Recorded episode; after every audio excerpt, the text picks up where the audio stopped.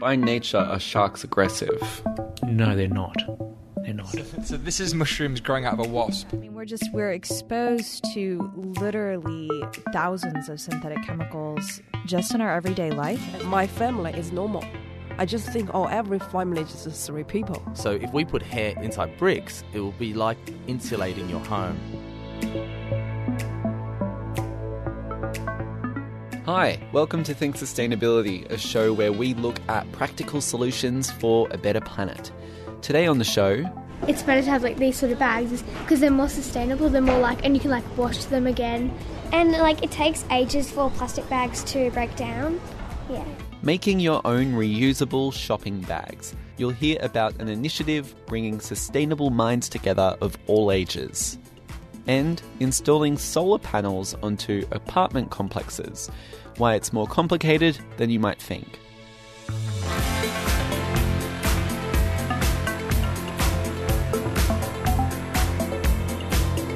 But first on the show, a bar hire venture is bringing a sustainable ethos to drinking. Called Trolleyed, they use only locally foraged and organic produce to make cocktails with a conscience. Producer Shane Anderson sat down with the founders of Trolleyed at their Inner West headquarters to talk about their business over a sustainable gin and tonic. My name's Byron John Wolfring. And I'm uh, Christopher Glenn Thomas. Who are you both? We are Trolleyed.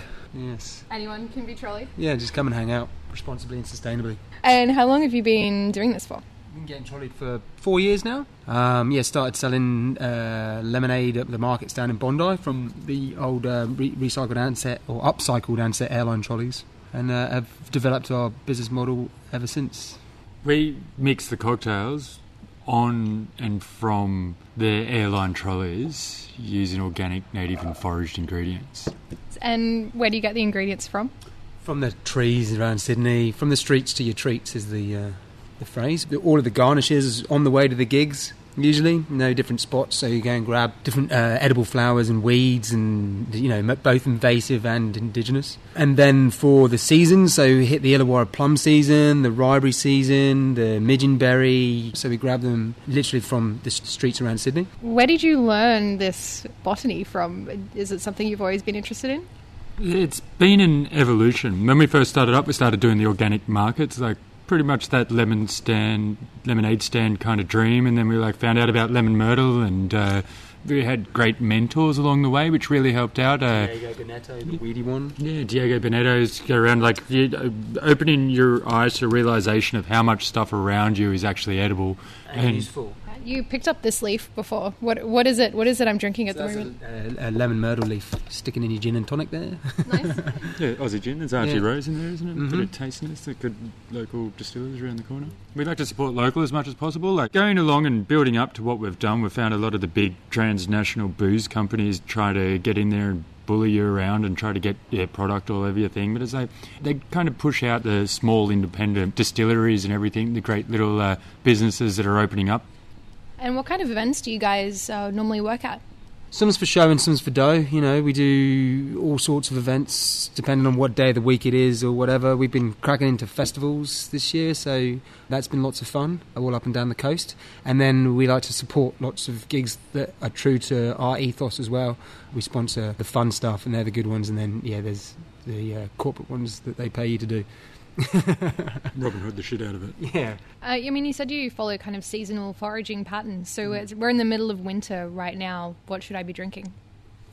Well, Illawarra plums have just finished. We've got we've got a load of that. So realizing the best way to harvest them, to preserve them, and then to prepare them. So with Illawarra plums, because it's a totally different type of fruit, it's a swollen stem of a pine. So it's got a very sappy kind of. So the best way you find is like blend it all up and then strain it and then take that juice and been doing some great kombucha batches with that juice. What else? Lemon myrtles all year round. The eucalypts are kind of a, an adventurous time to go around this time of year because you don't have as much fruit in winter. You got citrus, which is obviously the the best part about winter because there's all the different citruses which are popping up all over the place. But yeah, no, it's a learning more about the eucalypts is kind of a, an interesting path to go down. It's mm, what can you make out of eucalyptus?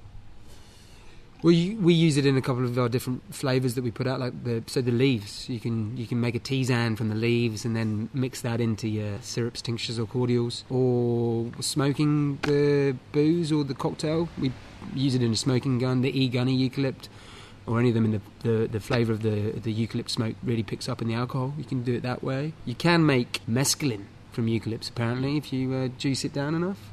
That's a different business venture. 3D drinks. Thursday night, hang around. Astro Botanicals. you did say that it's really labor intensive running this business sustainably. I'm wondering how much of your time you actually spend in the garden getting these ingredients.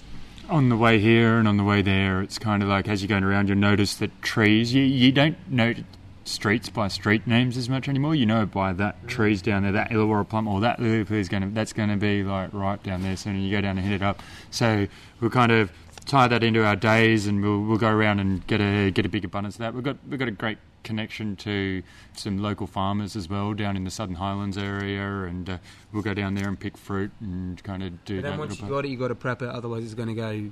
It's going to spoil in your fridge. So it was the first year of variety season. It was like, quick, we've got to get all these. This is, this is. We need these. We need all of these, and we got a load, and we were really successful. But then it's done. Then you've got to allocate that same amount of time as the picking to the sorting through it, taking off the stuff, washing it, cryovac in it, freezing it. You know, or prepping it on the, prepping it there. So there's big time on uh, on that side of things as well. And then the next years, and we knew it was like, right, we're going to grab them, and then it's like, don't let any go bad. Yeah, they're my favourite riberries. I love ribery season. Uh, we're in a we're in a warehouse right now in the inner west. Are you growing anything around here that you can use? Out the front in the compost heap, there's the some of the stuff sprouting from the seeds, uh, like riberries and the walla plums. They're both sprouting up. But but then when they pop up, then we grab them, put them in a compost cup, and go and chuck them out somewhere in the wild. Give them to people to take with them when you're at an event. It's like, go plant this, guerrilla plant. It's like, well, how big will it grow? It's like, as big as you look after it, making it happy. You don't have to put it in your garden. Yeah, yeah, That's put it in thing. someone it's like, else's. put it in someone else's or a good spot. When people are keen, like we, we've got the opportunity to go out and speak to Yeah, you get to talk to drunk people at parties when they're more susceptible to taking on informations. I mean, like when we, we've used insects as garnish before for margaritas, we did that for a while. So then, you know, it's like, come on, eat the cricket. And it's like, no, it's like, come on, we're all going to culturally evolve as a species together here with a bit of booze under a margarita. You know, it's like, where do we get our protein from? Let's think about this, you know? people can live sustainably in this uh, post-capitalist society, which we're kind of pushing It's all towards. about the narrative, you know? We just get the, take the narrative back. Is it fair to say you're changing the narrative one sustainable cocktail at a time? I like that. yeah. Can we use that? Trolleyed run a non market socialist kombucha initiative at their warehouse on Saturdays. It's called Culture Clubbing. Check out 2ser.com for details. What do you do when your job is taken by a robot? Where does all your e waste go? How do you split your digital assets when you break up with your partner? This is Think Digital Futures. Each week, an exploration of the moral and mind boggling questions that face us in the digital age. You can listen on your favourite podcast app. Just search for Think Digital Futures. You're listening to Think Sustainability on 2SER. I'm Jake Malcolm. How many times have you reached the supermarket checkout and realized you forgot to bring your own bag, so you're forced to use plastic? Bringing a reusable bag is easy to forget, but one community group is trying to make you remember. And they're doing that by getting you to make the bag yourself. They're called boomerang bags, and they're a group of volunteers who get together and sew reusable shopping bags out of recycled materials, so you can refuse plastic bags at the checkout. Producer Liat Samaglu went to a local sewing bee at Reverse Garbage in Marrickville in Sydney's inner west to find out more. So, Boomerang Bags is um, essentially just about providing a sustainable alternative to plastic bags. So, communities get together to make the bags out of recycled materials and then they're distributed in various different ways, whether that's at the supermarket so that when people have that I forgot my bag moment, there's something there available for them, or they sometimes are just simply handed out at local events or markets. Um, just as a tool to start a conversation and get people into the habit of using reusables. This is Jordan DeBoer. She's the co founder of Boomerang Bags, a collective that started in 2013 with the aim to reduce plastic bag use in her local community in Burleigh Heads. Jordan would get together with other members of her community and organise sewing bees, where they would cut, sew, and screen print reusable bags made out of recycled material so that the community can use these bags up at the local shops instead of using plastic. Since then, Boomerang Bags has spread all around Australia and overseas to New Zealand, Canada, and even Iceland, with more and more communities starting their own boomerang bag collectives. So, how did boomerang bags begin, and how did it grow to become as widespread as it is? Jordan explains. I was always, I guess, pretty um, passionate about environmentalism, um, and I was involved in a lot of cleanup and plastic reduction activities at the time. Um, and then I was introduced to Tanya through a mutual friend because she was also, I guess, on a similar path and pretty passionate about um, solutions to plastic pollution. And um, we just kind of wanted to do a small project within our little community that would tackle plastic bags um, and and I guess tackle it in a way that was reducing it at the source rather than cleanup efforts. Um, and yeah, we just we we started by getting a few friends together and making bags, and then that extended into you know getting schools and other community mem- members involved, um, and it went really well in our local community. And then after that, um, we got contacted by others around Australia, and I guess sort of realized that there was scope to scale it up and um, give other people the tools to be able to implement it locally. Over to Sydney's inner west, and the Dulwich Hill Boomerang Bags community only just started a few months back when two locals, Rachel Dunlop and Natasha Doran, decided to do something to reduce plastic bag waste in the small inner city suburb of Dulwich Hill. Here's Natasha from that group. I think the concept of boomerang bags started with the idea that it was to introduce the community, uh, the broader community, to just being more aware of their use of plastic bags. Uh, and then that kind of went into, well, we can make our own bags from fabric that's been donated or uh, just offcuts or pillowcases, you know, reusing fabric that's already out there um, to make the, the new bags as well. So, um, yeah, just making people think about the, the use of plastic. That's, that was the main driver, especially for, I mean, not just for the boomerang bags community as a whole, but also here in Dulwich Hill. That was our big driver as well. Co founder Rachel Dunlop explains why they chose the Dulwich Hill community. So the idea is you have hubs, and we've chosen Dulwich Hill because it's kind of quite a small villagey feel.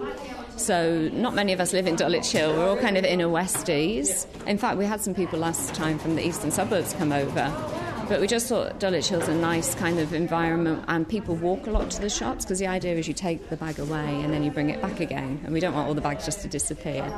One of the most important aspects of boomerang bags is the community involvement. Rachel explains. We've got um, some elderly people, some retired people.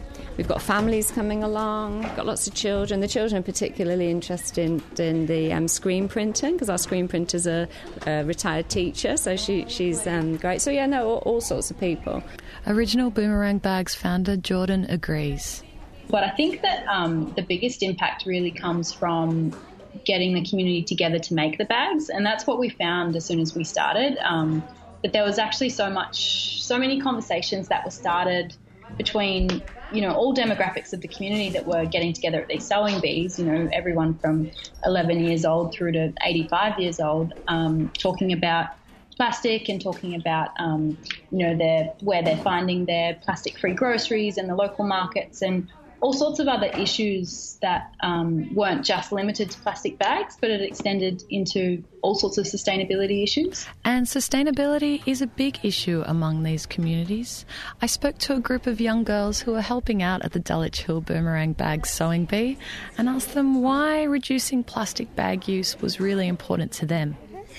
Um, well, I think that plastic bags, obviously, once they are used, they are usually dropped everywhere and you won't be able to recycle them. They break and they fall into gutters and Yeah. they go down into oceans and they can kill Yeah, well, like multiple the marine thing, no, no, you go. no, the thing, like more of, it's better to have like these sort of bags, because they're more sustainable. They're more like, and you can like wash them again, and it's like it's more like pleasant to sort of use them again as well. And like it takes ages for plastic bags to break down. Yeah. Rachel Dunlop says she hopes the group can launch Boomerang Bags Dulwich Hill by the end of the year. I think it's September when we have the Dulwich Hill Fair. So we've got a stall at the Dulwich Hill Fair, and we're going to sell some bags there as well, some different kind of bags, you know, bags made out of old jeans and things like that. That's to raise money for the project. But we're hoping that as soon as that's happened, and as soon as we've got a thousand bags, then we're going to we'll launch it. it was, I've already got businesses who are interested up there to get involved, but we don't want to start and run out of bags because I don't think, from what I read, like the boomerang concept doesn't necessarily work. So the bags might go, they might not come back, but that's all good as long as those people are reusing the bags and taking them when they go shopping and not picking up plastic bags. The Dulwich Hill Boomerang Bag Collective meet up at Reverse Garbage on the first Saturday of the month for their sewing bee. They have a Facebook page set up if you'd like to get involved. Also, if you wanted to start your own boomerang bag group, you can head to boomerangbags.org to find out more info. Liat Samaglu with that story. More and more houses around Sydney are installing solar panels onto their rooftops. But what about apartment dwellers? Strata laws and less owner occupied apartments are some of the reasons why the solar boom hasn't taken off with apartments. But Bjorn Sturmberg from the University of Technology Sydney has some ideas as to how that could change. Bjorn spoke with Liat Samaglu. Why has it been particularly hard for apartments to install solar power over houses? So there are two aspects to that. One is that apartments tend to have a lot of renters in them, and that um, brings into play the split incentive problem where the owner of the property doesn't want to pay for the um, investment in solar panels when all of the um, solar electricity is then going to flow just to the tenant. And then the um, very specific thing about apartments is that even if um, all the owners wanted to get solar, there's still um, complications around who owns the roof and how you go about installing solar on a sh- what is, in almost all cases, a shared roof. So the roof is the property is part of the common area of the apartment, so it needs to go through the body corporate or the, the strata committee. How can people though that live in apartments install solar power? Is it possible? Yeah, it's absolutely possible. Um, so there are kind of three options. Um, one, which is what we did at Stucco Cooperative over in Newtown, is to convert the whole building into an embedded network where the whole building is pooled into one shared um, energy customer from the grid, and then you can sh- install solar and share solar kind of behind the whole building's meter. So often you hear solar being referred to as being behind the meter. Mm-hmm. Um, roof, rooftop solar, at least, being behind the meter. What does So that, mean? so that means that you um, are supplying yourself behind the meter. Um, so you um, are re- replacing um, or displacing some of your local energy demand within your your building um, with the solar that you produce locally. Um, and then in contrast to that, things that are in front of the meter is say a solar farm, something that is on the grid side of the electricity network, rather than being on the local um, homes kind of demand side. Um, and so that's that's one way of doing it. Um, that's not what I would advise most people to do. Um, there are two much more simple and straightforward ways of installing solar in an apartment building. One is that you just install solar um, on the roof, somewhere on the common property, which is the roof, and then sub- use that solar system to supply the common areas load. So in an apartment building, that's typically like the lifts, um, communal lighting. You might have a pool, those sorts of things that are the shared ameni- amenities of the building. Um, and in that way, the kind of the the sinking fund or the the pot of money that belongs to the body corporate gets used to invest in um, the solar system, and the returns of the solar electricity that's being produced directly flows to the body corporate as well. How many solar panels would you need um, to be installed just to um, power, say, the common lighting in a in an apartment block of I don't know, say twelve? Uh, probably not very much. Yeah. Yeah, so yeah, it really comes down to the specifics of each building. So that they're the advice is that it really is worth um, getting at least three solar companies to give quotes or engaging a consulting company to do an assessment on that. Um, because it really does come down to what, like, how many lights, when are they on, um, what type of lights, um, all these sorts of things. And, and, and lighting is generally a relatively poor match for solar because it's um, used more in the evening times than um, in the daytimes. But if you have things that are running all the time, so another example is um, bigger apartment buildings that have car parks often have fans that ventilate the car parks to get the carbon monoxide and other gases out of there.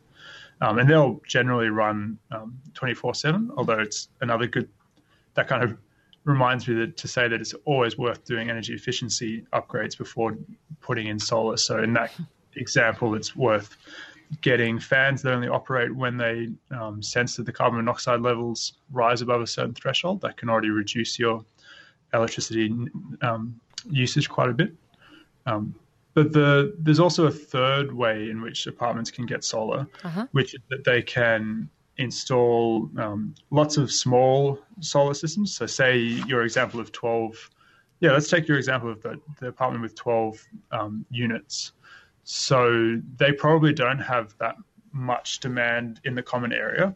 Um, let's assume they don't have lifts and whatnot. Um, and then it's probably better to use the solar the roof space that's available, installs 12 individual solar systems mm-hmm. and wire each one of those into each of the individual people's units. Um, that way, they can then use that power during the day to power their fridge, their kettles, their laptops, their computers, all the things that are they're using domestically um, can then be covered by the, their personal solar system. So you that happens to just be on the shared roof. So for something, so for something like a two-bedroom apartment, you could essentially use just one solar unit. How, what percentage of a household could that could that power? It, it sorry for being so um, flighty on this. It really depends. Yeah, on, of course. On your usage pattern. So there's there's two, and yeah, when I say a solar system, I mean like a a solar, not a one one module. I mean probably like four modules, yep. four panels. With that, I mean sorry, something on that order, like one kilowatt to two, three kilowatts, something like that. The, what I will say is that, that I think the average size of solar installs in um, New South Wales or Australia is, is sitting at around four to five kilowatts these days, and there's a lot of incentives to kind of maximize the amount of solar you can get on your roof um, with the way electricity prices are skyrocketing, and now, um, to be fair, also in the way in which the feed-in tariffs, which is the amount of money you get for any excess solar that you supply and sell back to the grid, mm-hmm. that's also um, increased, almost doubling from in New South Wales around six cents to now around 12 cents per kilowatt hour. Um, and the fact that we still have um, government rebates in the form of the small scale uh, technology certificates, STCs, um, and the fact that a lot of the cost of installing a solar system is just getting the installer out there, getting the electrician to wire it all up. Um, that while you're doing this, it really is worth um, going all out and getting solar to cover as much of your sunny roof as possible. Bjorn Sturmberg, visiting fellow from the University of Technology Sydney, speaking to Think Sustainability's Liat Samoglu. Thanks for listening to the show. If you like what you heard today, make sure to subscribe to Think Sustainability on your favourite podcast app. Just search for Think Sustainability. And while you're there, leave us a review, it helps us get discovered. You can also go to our website, 2ser.com, to find out more about the show. This show is a collaboration between the University of Technology Sydney and 2SER Radio. I'm Jake Morecambe. I'll see you next week.